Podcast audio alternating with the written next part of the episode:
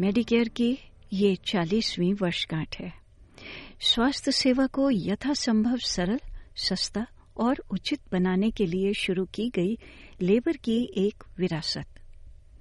Medicare Australia की सार्वभौमिक स्वास्थ्य बीमा योजना है। इससे सभी ऑस्ट्रेलियाई लोगों और कुछ विदेशी आगंतुकों को कम या बिना किसी लागत पर स्वास्थ्य और अस्पताल सेवाओं की पहुँच मिलती है। लेकिन प्रोडक्टिविटी कमीशन की रिपोर्ट से पता चला है कि कीमत के कारण अपॉइंटमेंट्स में देरी करने या न जाने वाले लोगों की संख्या दुगनी हो गई है।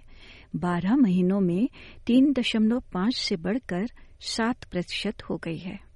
स्वास्थ्य मंत्री मार्क बटलर ने इंसेंटिव्स बढ़ाए जाने के बाद इसमें सुधार का हवाला देते हुए मेडिकेयर का बचाव किया है। In the last two months, since that money started to hit general practices, we've also seen an increase in bulk billing. In November and December alone, just two months, there were 360,000 additional free visits to the doctor. पिछले साल नवंबर में सरकार ने और अधिक GP clinics को bulk binning सेवाएं प्रदान करने के लिए उत्साहित करने के लिए डॉक्टर्स के लिए बल्क बिनिंग इंसेंटिव्स को तीन गुना कर दिया नवंबर के आंकड़ों से पता चला कि जीपी क्लिनिक्स को 16 साल से कम उम्र या क्षेत्रीय क्षेत्रों में रियायती कार्ड पर बल्क बिल वाले मरीजों को अतिरिक्त इंसेंटिव मिलने के बाद जीपी बल्क बिलिंग दर में दो दशमलव एक प्रतिशत की वृद्धि हुई है। प्रत्येक राज्य और क्षेत्र में बल्क बिलिंग करने वाले जीपी क्लिनिक्स की संख्या में वृद्धि हुई है। तस्मानिया में पाँच दशमलव सात प्रतिशत के साथ सबसे अधिक वृद्धि दर्ज की गई है और इसके बाद तीन दशमलव आठ प्रतिशत के साथ दक्षिण ऑस्ट्रेलिया का स्थान है। स्वास्थ्य मंत्री का कहना है कि इन अतिरिक्त वित्तीय इंसेंटिव्स का प्रभाव ज़्यादातर क्षेत्रों में महसूस किया गया है। Well more than half of those additional free visits that I talked about, well more than half of them are outside of our major cities where some of the access to general practice is the most difficult.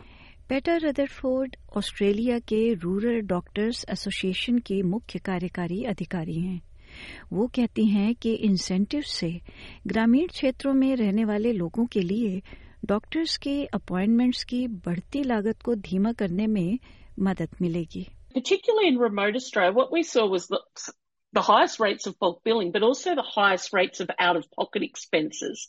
And what that was showing was that really, you know, across the whole patient cohort, that there needed to be a balance and cross subsidy and support to ensure that the general practice could keep its doors open. And with the tripling of the bulk billing incentive, that out of pocket expense growth will slow down a little bit. Royal Australian College of General Practitioners के अनुसार जीवन यापन की लागत के दबाव के कारण वार्षिक बल्क बिल दरें पिछले साल अगस्त में दशक के निचले स्तर पर पहुँच गई ये बदले में सिस्टम पर दबाव डालता है जब सत्र के लिए भारी बिल नहीं दिया जाता तो अधिक अपॉइंटमेंट लागत के कारण अधिक लोग अपने डॉक्टर्स के पास जाने में देरी करते हैं या बिल्कुल भी नहीं जाते। Steve Robson Australian Medical Association के अध्यक्ष हैं। उन्होंने एबीसी को बताया कि एक बड़ा मुद्दा यह है कि युवा डॉक्टर्स को इस पेशे की तरफ़ आकर्षित करना। One of the problems is at the moment general practice has been so neglected. Doctors, young doctors don't want to be general practitioners. So we're hoping that these incentives will make that an attractive career path again. We'll have more GPs training and that will ease pressure on the systems and allow Australians to get the care they need. लेकिन विपक्ष की उपनेता सुजन ली ने Medicare में अधिक निवेश करने के सरकार के फैसले की आलोचना की है वो कहती हैं कि जीवन यापन की लागत के संकट से निपटना स्वास्थ्य देखभाल की पहुंच के लिए अधिक प्रभावी तरीका है If this government cared about your health costs, they would do something about the cost of living crisis so Australians could actually afford to go to the doctor. Think about groceries, think about power prices, think about insurances, think about going back to school and all of the costs that that entails. Think about the cost of living crisis that ordinary Australians are facing. SBS news के लिए Rebecca काजमेजक और सारा टोमस्का की इस report को SPS Hindi के लिए प्रस्तुत किया अनीता बरार ने।